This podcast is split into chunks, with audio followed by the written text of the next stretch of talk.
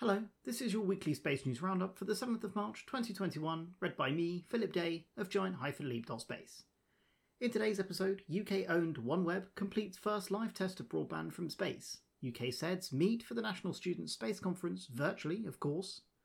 The UK government continues to make UK space news as the Chancellor sets out help with digital business productivity, and Giant Leap publishes a deep dive on the new government agency known as ARIA that was also announced this week. Across the pond, it's hard to miss that SpaceX achieved a major testing milestone on their Starship program, flying, flipping and landing the Starship, which some minutes later nonetheless ended in an explosion. The European Space Agency appoints a new Director General, and of course, we ask you to smash the like and subscribe buttons to support us in bringing you ever-improving content. Finally, of course, we list our hashtag job of the week in this week's Space News Roundup with Giant-Leap.space. In fact, this week's plug goes to our existing supporters. If you're a returning listener, you've probably noticed a drastic improvement in the sound quality, thanks to the new microphone, which you all made possible. Thanks! To find out how to support the channel, check us out on patreon.com/Giant Leap, where we have an ever-increasing haul of free and additional content. Back to the news. UK-owned OneWeb, who run a mega-constellation of 110 satellites already in orbit, of the initial 648 for which they have funding, have successfully completed early beta testing, delivering broadband to the Florida area. Florida, USA is where OneWeb housed their factory, capable of turning out 2 satellites a day from a highly skilled workforce of about 100 people. The company, which was bought out by the UK government in partnership with India's Bharti Enterprises last year, secured additional funding from SoftBank and Hughes Network Systems, boosting their overall funding from just over $1 billion to $1.4 billion, and has been set the challenge by the UK government to provide a sovereign satellite communications capability for the UK, and intends to launch a total of 648 satellites by the end of 2022. The National Student Space Conference took place on Saturday the 6th of March, held by UK SEDS, or UK Students for the Exploration and Development of Space.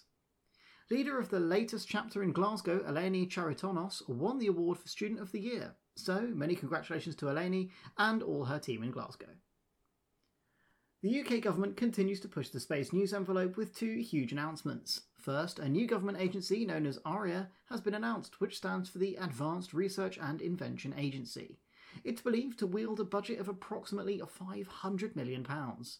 ARIA has been set a 3-part mission to conduct scientific research, develop and exploit scientific knowledge, and collect, share, publish and advance that scientific knowledge.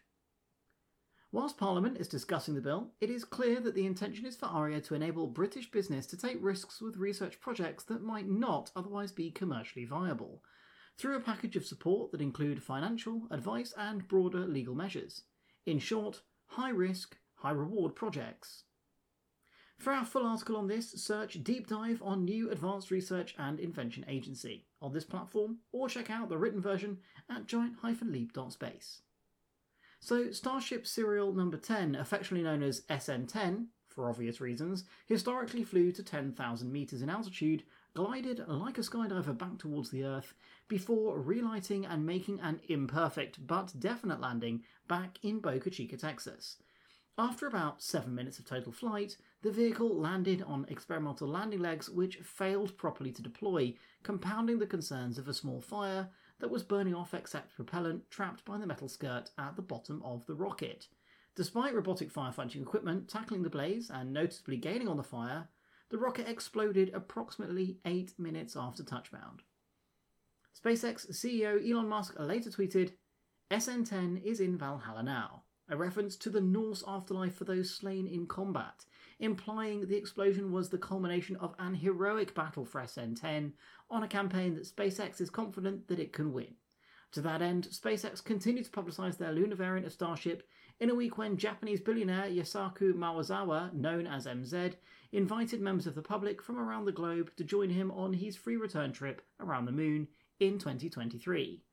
MZ invites you to pre-register for the opportunity at dearmoon.earth. Joseph Ashbacher, previously the head of Earth observation at the European Space Agency, has taken the helm as the new Director General of the agency, supported by the UK Space Agency as a founding member.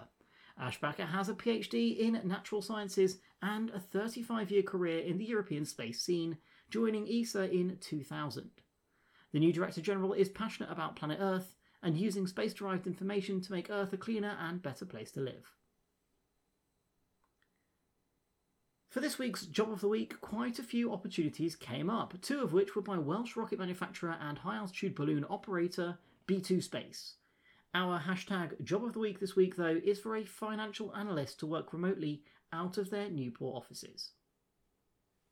To see our Job of the Week 24 hours before we publish here on the Roundup, subscribe to our Patreon page, where numerous perks of membership include this Space News Roundup a day in advance. For a limited time only, there's also a free merch giveaway for new members. Strongly encourage you to check that out. Be sure to follow us on LinkedIn or your favourite social media platform by searching for hashtag Giant Leap. Thanks for checking in, and until next time, remember that every giant leap is set up by thousands of small steps. You have been listening to a giant-leap.space News Roundup.